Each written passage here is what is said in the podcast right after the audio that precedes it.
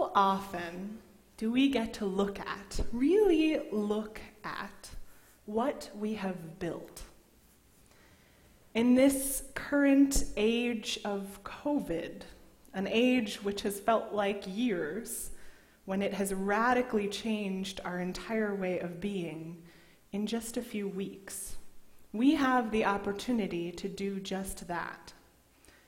Of course, this time calls us to look at the societies and communities we have built.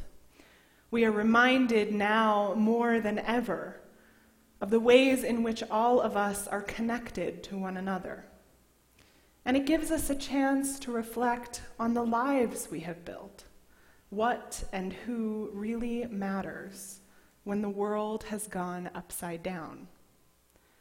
But I also mean that this forced time of social distancing, of staying inside, means we literally have the chance to look at the physical space we have built for ourselves. In only one week of working full time from home, I have learned the exact correct angle to move the chair on my front porch in order to maximize my sit in the sun breaks. The importance of making my bed every morning, even if I'm not really leaving the house. And the best wall of my living room to use as a backdrop for all those Zoom calls. And so much more. I have never spent this much time inside my own space. And it makes me all the more aware of what home means, what shelter means, the ways that physical surroundings affect our mental and emotional well being.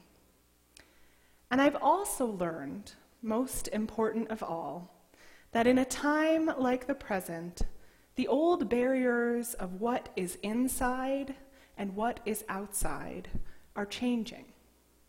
The physical boundaries we are honoring right now, the ones we thought would always exist, the walls of houses, dividing lines of streets, borders, oceans, they exist, but in a different way. I have watched neighborhoods in Italy sing from their balconies. I have streamed congregants and preschoolers and colleagues and friends into my living room. I have seen pictures of neighbors pulling their comfiest chairs out onto their lawns and into their driveways, having conversations from that requisite six feet apart. We are at once completely bound by our physical space and radically unbound by our physical space. What a week, then, to be reading the final portions of the book of Exodus, via Vayakhel Pekudei. It is in these chapters that we see the Israelites gathered together as one community, building. They are building the Mishkan, the tabernacle in which God will dwell, and all of the ritual objects that will be used in God's service. Led by the divinely inspired Betzalel and Aholiab, the whole community spends all their time focused on the minute details of physical space. I will admit that when reading this portion, your eyes can start to glaze over a little bit cubits and gold links and threads and wooden poles, each one meticulously named and counted. I glazed over a little bit myself. It's been quite a week. But then I stopped. There at the center of our double portion, at the center of the plans for the tabernacle, in the center of the holy space, is a description of how Betzalel makes the Ark of the Covenant, which will hold the tablets of the Ten Commandments. Tablets, as we know from Rabbi Linder's teaching last week, that will share space with the broken originals. The Ark of the Covenant, house of whole and broken things. Bezalel builds the ark of acacia wood. And then we read, Vayitzpehu zahav tahor mibayit umichutz. He overlaid it with pure gold, mibayit umichutz, from inside to outside. It's a strange phrase, and it caught my attention. And it turns out there's only one other place in the entire Torah where this phrase, mi bait umichutz, a spaces inside and outside, occurs. It appears here in the building of the most holy and beautiful of vessels. And it appears in Genesis chapter 6 to describe how Noah builds another ark. This one, the ark that will carry his family to safety while the world is destroyed. It too is built of wood and covered mibait umichutz, inside and out, this time with pitch, with tar, a way to seal the family in, to keep them safe from the storm raging outside. I draw great strength from this biblical connection here in this time of global pandemic. The Torah somehow seems to capture the exact way that I have been feeling this week. At any moment, I feel we are building like Noah, covering our homes inside and out with pitch. The world has felt dark and stormy like things are being destroyed, and all we want is to find shelter for ourselves and those we love, to seal ourselves in and seal the bad things out. And yet, I've also felt that we are finding a renewed capacity to build like Betzalel, covering our homes inside and out with pure gold Despite our fear and uncertainty, we are still finding ways to bring beauty into this changed world, to make it shine, to make it worthy of a space in which God might dwell.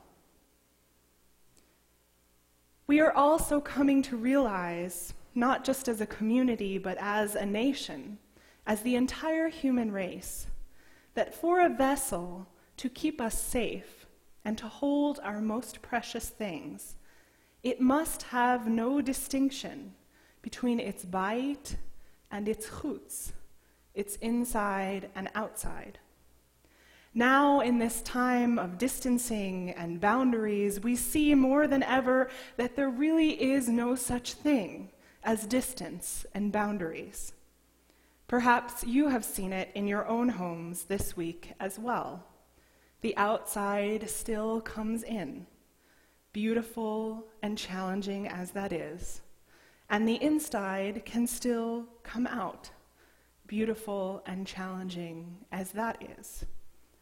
There is more oneness in the world and its structures than we ever may have imagined. I wonder if this time might encourage us to look even deeper at what we build. Our society, yes. Our communities, yes. Our own homes and spaces and families, yes. But what might it feel like to use this time and this Torah to look at yourself as a vessel you build? To figure out how to create yourself so that your bait, your inside, matches your chutz, your outside? How can you make the goodness in your heart manifest? How can you let your fear and uncertainty show in a way that others can hold you? How can you make good on the values, the internal compass that guide you? And this week of all weeks, I hope you will try asking yourself as I am doing? How? How? At a time when all I want is to cover, cower inside and outside of everything with tar, to seal myself away in darkness from a storm I don't want to see, how might I try, despite it all, to begin to cover even the tiniest bit of self, of home, of community, of world, of all that we build in beauty and holiness and gold?